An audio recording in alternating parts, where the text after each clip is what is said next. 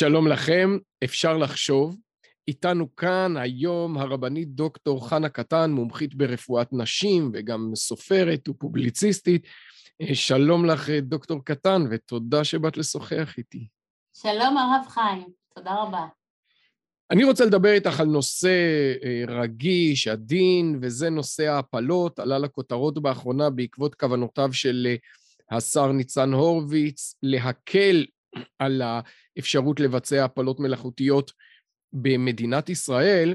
וקודם כל אני אומר שבניגוד לארצות הברית, שהנושא הזה הוא מקום ראשון בתשומת הלב הציבורית, בפולמוסים, בוויכוחים בין ימין ושמאל, בדיונים על מינויים לבית משפט העליון, בהפגנות ברחוב, בישראל הנושא הזה הוא בפרופיל הרבה הרבה יותר נמוך, ונדמה לי שאם נבדוק את הסיבה, אולי הסיבה העיקרית היא קודם כל ההבדל בין האופן שהנצרות והיהדות רואות את המצב של העובר, וממילא גם את התהליך הזה של הפלה. את מסכימה איתי?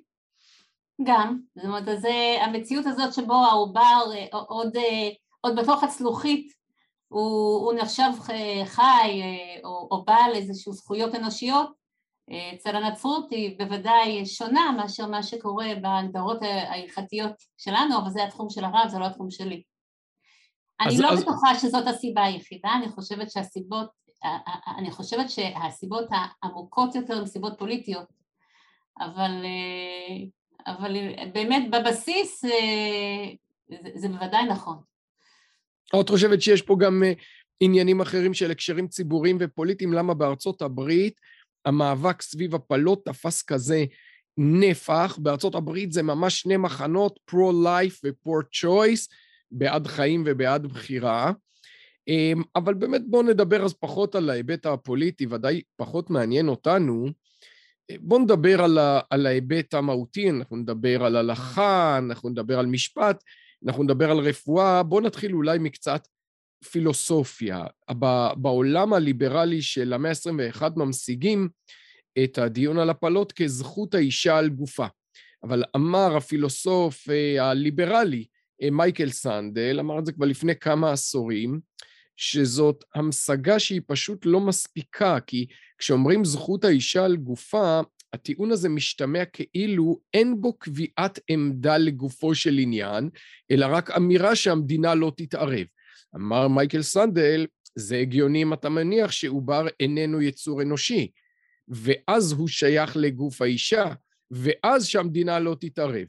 אבל אם העובר הוא יצור אנושי, אז המדינה ודאי מתערבת כאשר אדם אחד רוצה לפגוע באדם אחר, כלומר, זה נכון, הוא לא, לא דומני שהוא לא מזכיר את זה, אבל יש פילוסופית ג'ודית ג'רויס-תומסון, שהעלתה איזה טיעון מחוכם, שלפיו אפילו אם עובר הוא יצור אנושי, זה לא בהכרח שולל הפלות, אבל בסך הכל, אם אתה מתעלם ממקרי קצה, ודאי שהשאלה, האם עובר נחשב בן אדם, היא השאלה הקריטית פה. ואמר מייקל סנדל, המחשבה של החברה הליברלית שיכולה להתחמק מטיעונים מטאפיזיים, היא לא נכונה. השאלה על הפלות חייבת להתחיל בנקודה הזאת, האם עובר הוא בן אדם, האם הוא יצור אנושי, ובשאלה הזאת כמעט לא עוסקים. אז אני, אני אדבר מהנקודת הראות הלא פילוסופית אלא רפואית.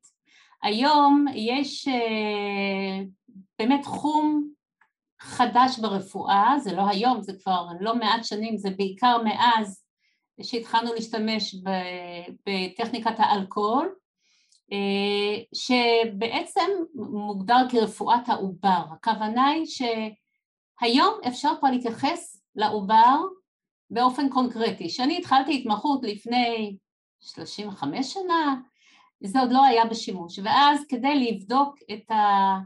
את העובר, בעצם היינו בודקים את, ה, את הבטן, שמעבר לבטן יש כנראה איזשהו עובר, ואיפה העובר ואיפה השליה ומה קורה שם, שום דבר, לא יכולנו לראות את הנולד כעצמות, כמו שכתוב, כלום, לא יכולנו באמת לראות. והיום, וזה כמובן הולך ומתפתח בטור הנדסי, האפשרות ממש להתבונן בעובר, לראות כבר בשבוע חמש סק. ובשבוע שש לראות כבר עובר, ואחר כך כבר את הדופק, ואחר כך את התנועות, ולראות אותו ממצמץ ומפהק ומשהק ומחייך, ולראות את האפפיים שלו ואת השחלות של התינוקת עם הציסטה שבתוכה, וכל כך הרבה דברים, אנחנו ממש מתקשרים עם העובר הזה. זה, זה לא איזושהי ישות שאפשר להתעלם ממנו, קודם כל מבחינה טכנית, זה, זה, זה, זה לחלוטין לא אפשרי.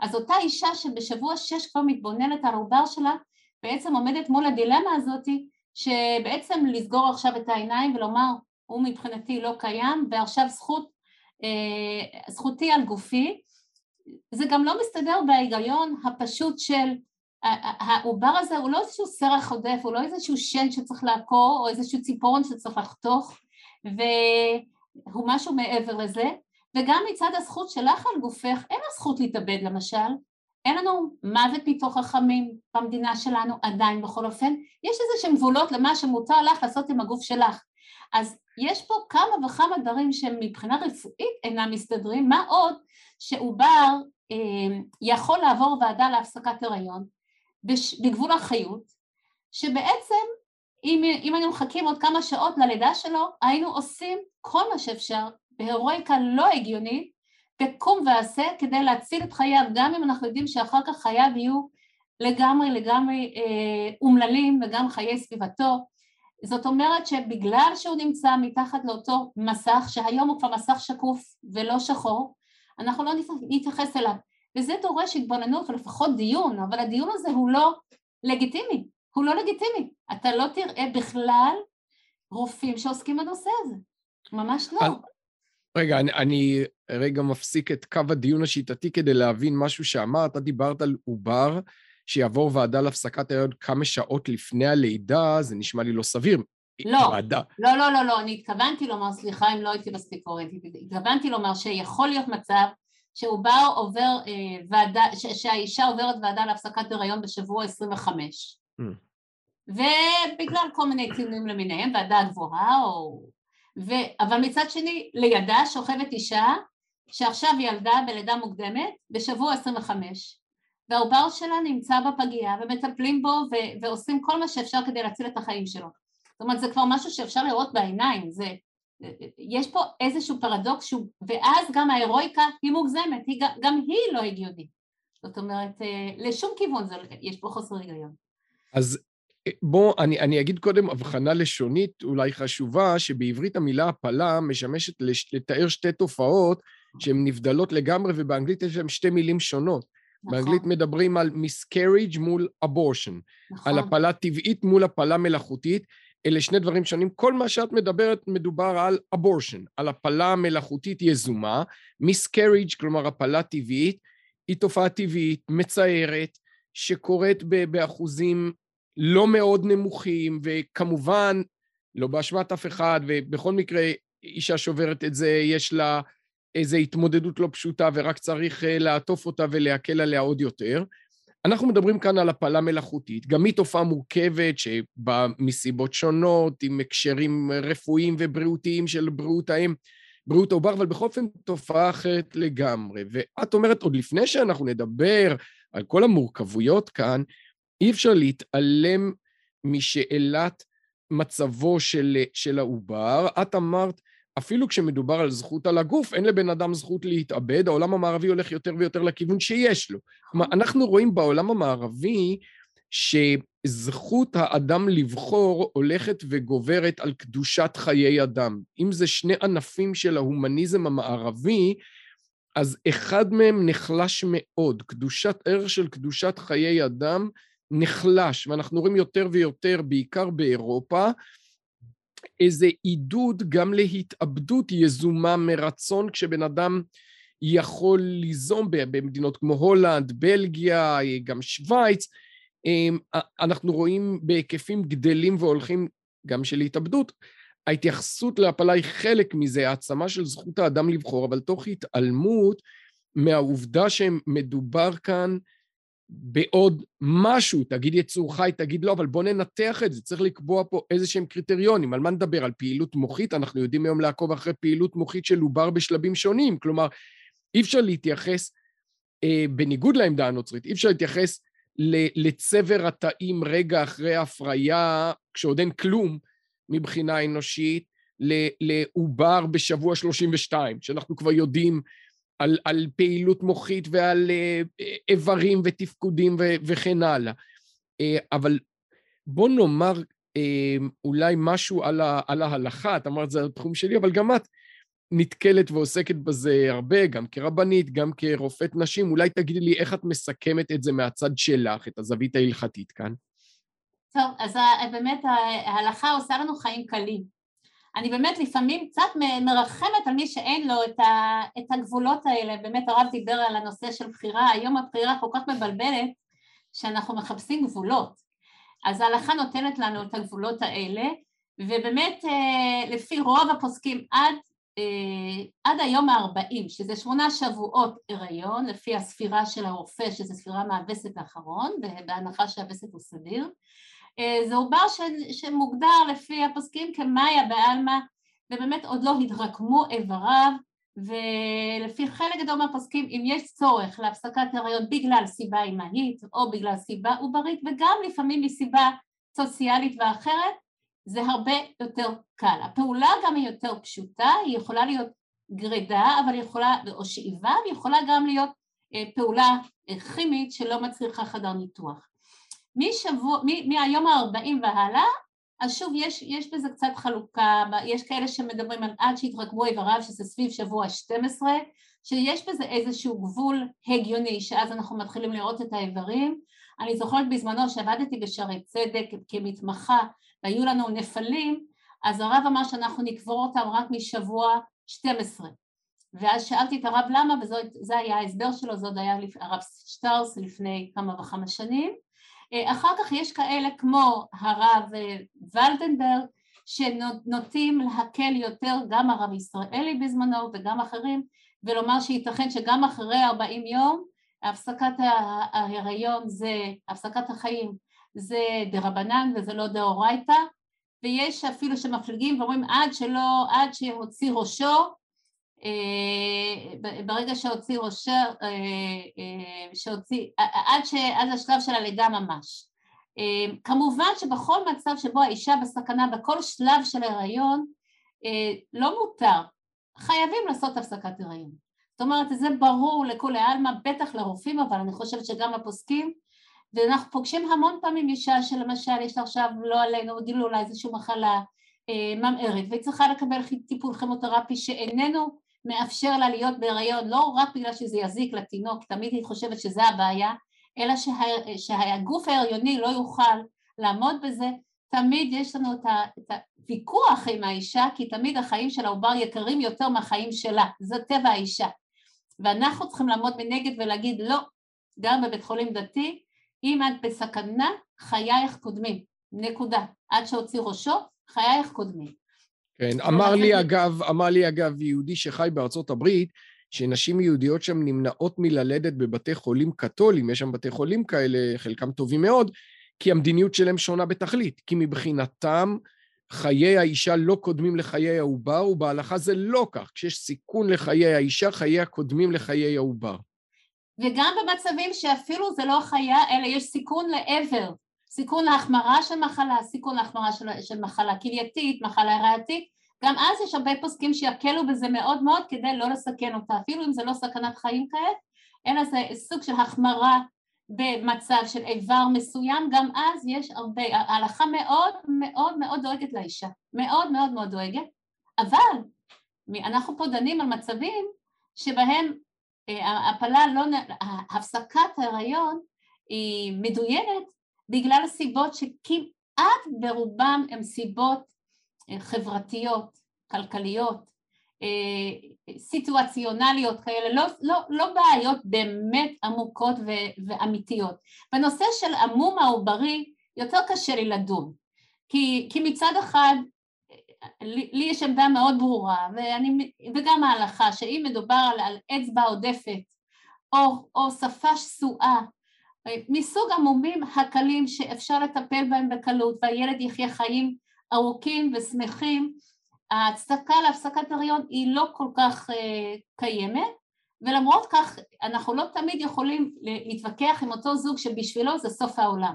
זה מורכב, זה מורכב מה המקום שלנו, לומר את הדבר. את נתקלת, את נתקלת, יכול להיות שזה לא באמת המקום שלך כרופאה, אבל אני תוהה על זה, באמת במדינת ישראל יש תופעה רווחת של הפלות על רקע מום אסתטי קל של העובר, כמו שפה שסועה, דברים שניתן לתקן בניתוח, כן, נכון, okay. או, או, או, או משהו כמו קלאב פוט, שזה גם שאיזשהו עקמומיות של הרגל שאפשר גם לתקן. אני יכולה לספר לך אפילו, אני, שוב, זה, זה קוריוז, אולי יותר אה, אה, אה, בכיוון העממי, אבל הוא, הוא, הוא, הוא בעצם יכולה לחדד את העניין. הייתה לי מטופלת בלידה שמינית שהגיעה אליי, מטופלת יפהפייה. קיצור, היא החליטה שבהיריון הזה היא לא עושה אוטוסאונד, זה היה כבר בעידן שהיה אוטוסאונד, שאלתי אותה למה, וסקירה והכל לא משנה. ילדה בבית חולים מסוים, ושם ישר רופא ניגש אליה, במקום אפילו לומר לה מזל טוב, ישר אומר לה, רגע, למה לא עושים אולטרסאונד? תסתכלי עליה, הילדה שלך, יש לה עכשיו שפה שסועה, ואיך היא נראית, ממש לא משנה, זו התנהלות שהיא לא, לא, לא, לא בבית ספרנו, ואז היא עונה לו, דוקטור, תתבונן עליי, אני נולדתי עם שפה שסועה, אנחנו יודעים שיש בזה עניין, חסר בי משהו, אבל אנחנו, אנחנו יודעים שברגע שהיד קלה להדק, אין איזה גבול. אני שואלת, מה, מה זה אומר לגבי ההתייחסות שלנו לנכים, לאנשים שנולדו לא לגמרי, שנולדו קצת חסרים מבחינה פיזית. כל אחד יש לו חסר מסוים, אבל אלה שהחסר שלהם בולט. מה זה אומר לגבי החברה שלנו, היא כל כך לא סובלנית, למום קטן, מה זה אומר אחר כך שהיא רואה מישהו כזה ברחוב? איך היא מתייחסת אליו? אומרים שהישראלים יש להם יותר אובססיה מבני עמים אחרים, כביכול לתינוק המושלם, מרבים מאוד בבדיקות. מאיפה זה בא, את חושבת? אני חושבת שזה בא גם מצד הרופא וגם מצד הפציינט. קודם כל, הרופא הוא יהודי, הוא סקרן, הוא, הוא, הוא פרפקשוניסט. חלק גדול מהספרות בתורת האולטרסאונד נכתבה פה בארץ, זה לא יאומן, ממש, פרופורציונית למספר הרופאים שיש לנו בארץ, זה... זה לא רק בתחום הזה, זה גם בתחום הפריון, אז זה אפשר לדון פעם אחרת, אבל זה ממש ככה, ו- ו- ולכן באמת, קודם כל, ה- ה- ה- ה- הרצון האובססיבי זה לעשות עוד בדיקה, ועוד בדיקה, ועוד בדיקה.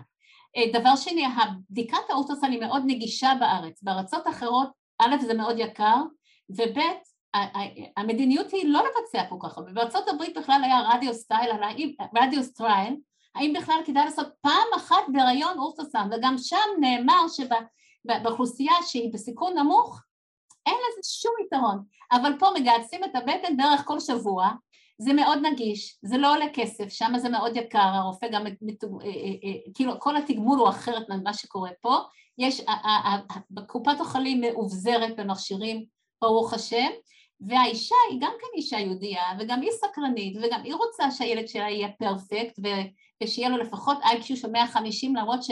איי קיו שלה ושל בעלה ביחד זה לא מגיע ל-מאה וחמישים, אבל זה מה שאנחנו רוצים, ו- וזה, ופה זה מתחיל, זה גם יש בזה עניינים חברתיים של, של, של, של מתחילים גם uh, לטפטף לה מכל הכיוונים, מה הילד שלך יהיה כזה ואחרת, אנחנו רואים את זה וזה מאוד עצוב, ועצוב בעיניי, בעיני, בעיקר אני אומרת מצד האפשרות שלנו ל- לסבול את, uh, את מישהו שהוא טיפ טיפה מתקשה.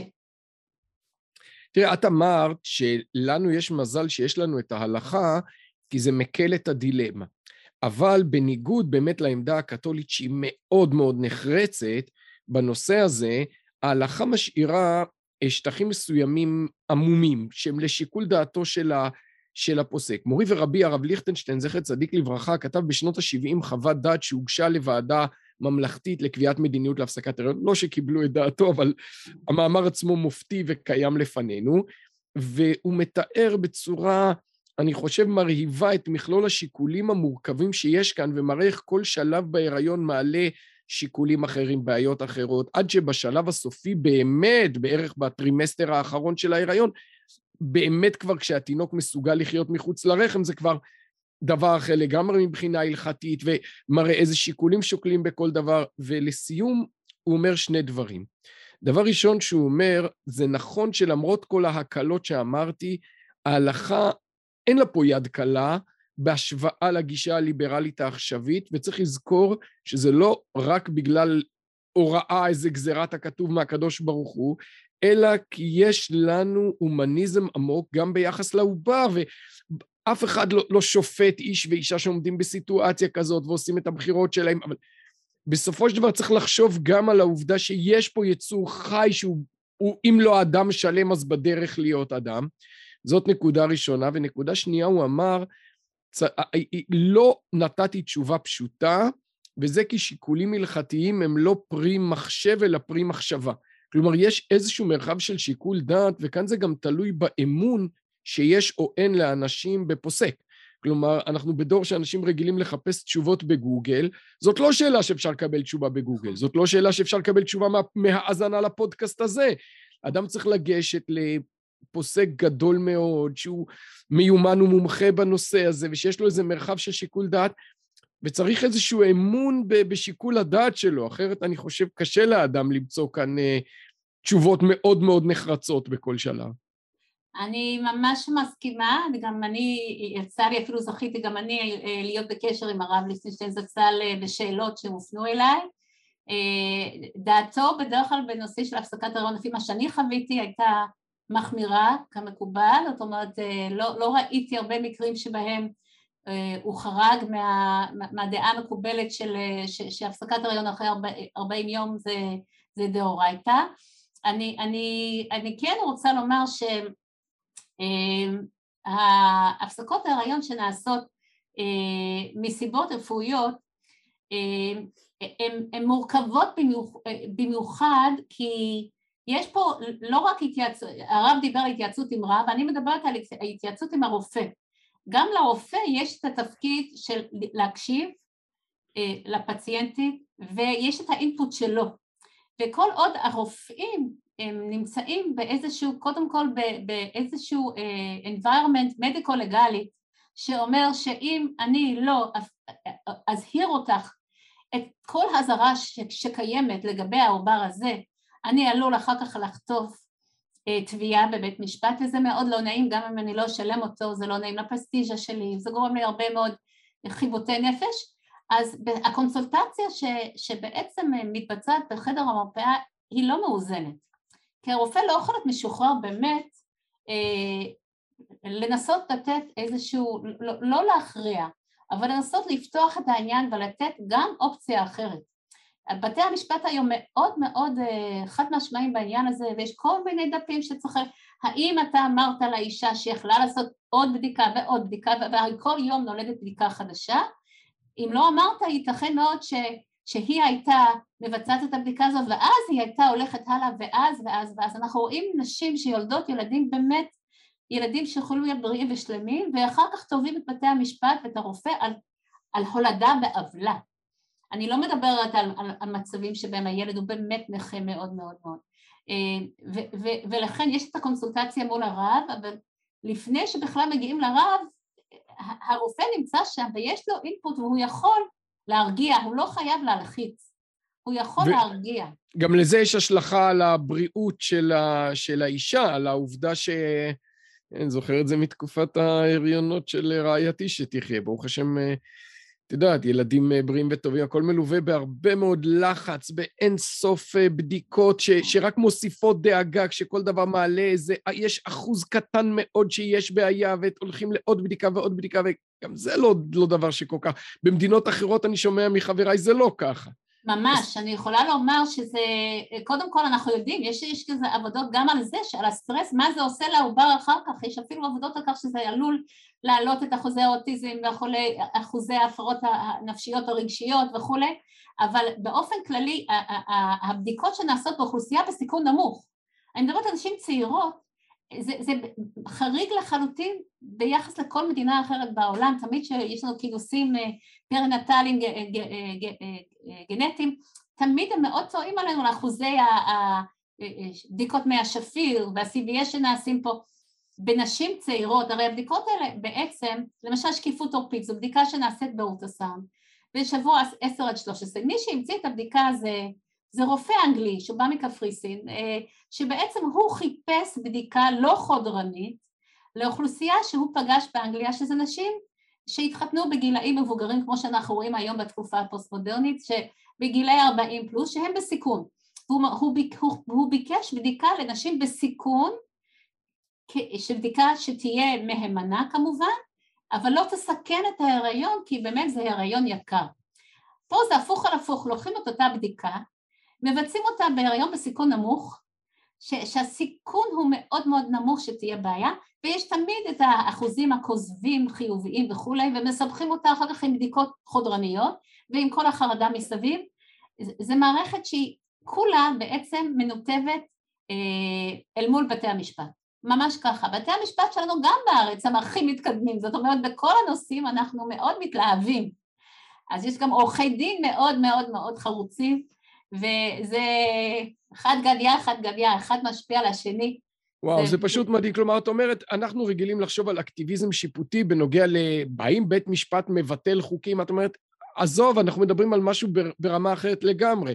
העובדה שבית משפט מתערב באופן מאוד אינטנסיבי ביחסים שבין החולה לבין הרופא, ודורש מהרופא לבצע הרבה מאוד בדיקות, משפיע בסופו של דבר ולא לטובה על בריאות של פציינטיות. אגב, מן הסתם זה לא רק בתחום הזה, אלא גם בתחומים. זה ממש לרעת הפציינט, למשל זה, זה ודאי.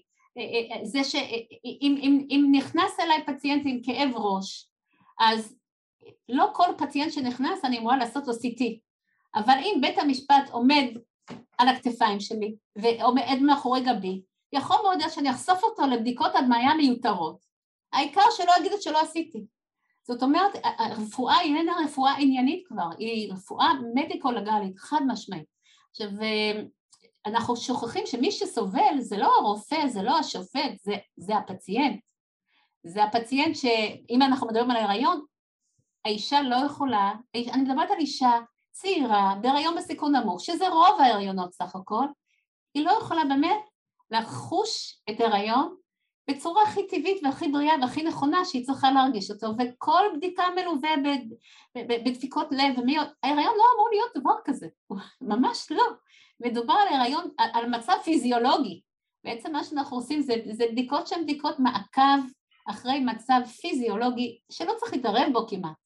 רק לתת הנחיות, תעשי את ספירת דם, תעשי המסת סוכר, תחי קצת ברזל, בוא נראה את הדופק, וזה נהפך לאיזושהי תעשייה, יש פה גם קצת כספים, אני מוכרחה לומר, תעשייה של בדיקות בלתי נגמרות, שבאמת בסופו של יום התועלת שבהם היא, היא, היא נתונה בספק. דיברנו בעיקר על, על הדברים העקרוניים, וכך ראוי וכך כיוונו את שיחתנו, ותגידי לי קצת בכל זאת, מה בעצם השר הורוביץ רוצה לשנות בוועדות להפסקת הריון בישראל? אז קודם כל, מה שהוא רוצה לעשות זה לא כל כך נורא, בגלל שהוא אומר שהוועדות להפסקת הריון בעיניו אינן תקינות וצריכות באמת לפוג מהעולם.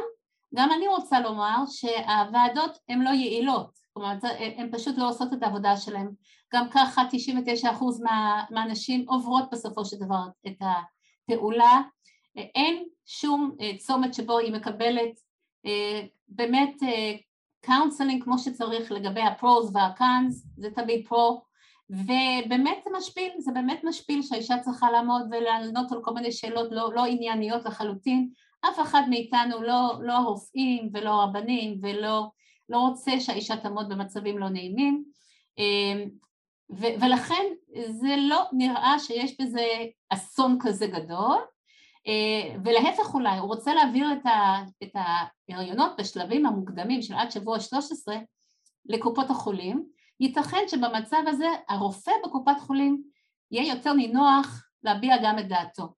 יכול להיות שהוא ייפול על רופא ירא שמיים, או ייפול על רופא שהוא, בכל אופן הוא, הוא כבר הרבה שנים במקצוע, יש לו כתפיים יותר רחבות, והוא פחות פחדן, וזה בדרך כלל מה שקורה גם בהלכה וגם ברפואה, והוא יוכל לתת קצת יותר ביטחון לפציינטית, ולתת לה כנפיים, ואז אולי אפילו זה יוריד את האחוז של הפסקות הריון.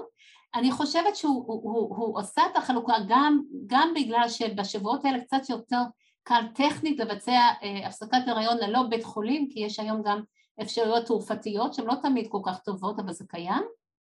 הוא אחר כך חילק את זה, והוא אמר שמשם ועד שבוע עשרים ושש, סביב גבול, גבול החיות, עשרים וחמש, אה, הוא שתהיה איזושהי ועדה מייעצת, אבל לא ועדה שהיא מחליטה.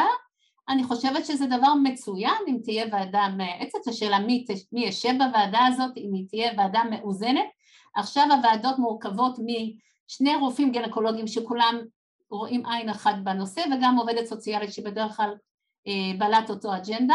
אין איש דת, ב... עם כל הדיבורים על פוליטיקה, אין איש דת בוועדה. יכול להיות שאפשר להרכיב ועדה קצת יותר מאוזנת, אני לא יודעת אם זה התוכניות שלו, אבל ככה אני הייתי חושבת שכדאי לעשות. הוא כן דיבר על זה שצריך יותר לטפל בצד הרגשי של אנשים האלה, ואני יכולה לומר שזה חיוני ביותר, אבל לא רק אחרי הפסקת הריון, שאנחנו יודעים עד כמה, גם בהפלה טבעית, ובוודאי בוודאי בהפסקת חיים יזומה, האישה עלולה לסבול אחר כך, אחרי שנים רבות מאוד מאוד מקושי רגשי, ואני לא אומרת את זה כדמגוגיה, אני אומרת את זה מתוך ניסיון קליני ומתוך מחקר.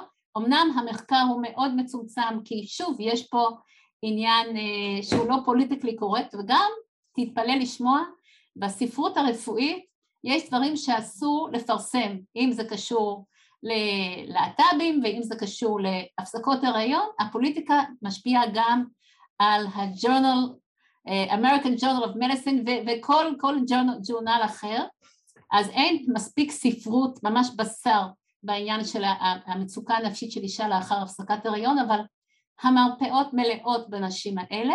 אבל גם לפני כן, לדבר עם האישה, זה על פי חוק אגב, חייבים לתת לה קונסולטציה, וזה לא נעשה. חייבים ממש לאבד את הנושא ולראות מה היא חושבת, מה האופציות, אם זה משהו שהוא טכני, כלכלי, אולי אפשר לתמוך בה, אולי אפשר לעזור לה, אולי אפשר גם במצבים הקיצוניים להעביר את הילד הזה למשפחה שמאוד רוצה ילד, היא תהיה סוג של פונדקאית לעניין הזה. זה נשמע קצת הזוי, אבל זה דבר שיכול להיות בגדר זה נהנה וזה נהנה. עוד משהו שיכול להיות, זה, זה, אני יכולה לספר על חוויה שעבדתי באסף הרופא, קיבלתי חיילת שזו הפעם השלישית שהיא עוברת הפסקת הריון, ואף אחד לא דיבר איתה באמת. מה, מה זה הדבר הזה? לא, איך היא מגיעה למצב המשפיל הזה? לא אז יאמן. לדבר על אמצעי מניעה, ולדבר בכלל על כל הנושא של התכנון, של החיים שלך. הרי היום יש כל כך הרבה נשים שמגיעות לגילי ה-ארבעים, ובסוף לא חוות אימהות.